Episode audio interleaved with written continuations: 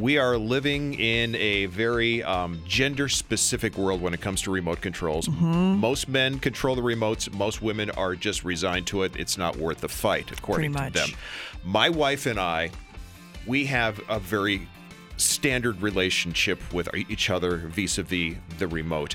I'm good at it. She's terrible at it, but she does not uh, recognize. You know this how to fact. get to all the places. Obviously, yes. Well, it doesn't matter if you're a man or a woman. Somebody else controlling the remote. That's really annoying. It is. When you're doing it, What then I'll- it's good. Even right? with my roommate. Yeah.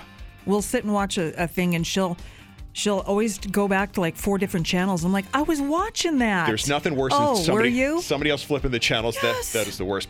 Sometimes Renee will do these uh, workout videos on the YouTube app uh, on the TV, and then when she's finished, I'll hear her call out to me in the other room. She goes, "I did something with the Roku remote. I don't know. um, I." Could you come here a sec? I turned the closed captions on, and I think they might be Spanish. Could you fix that?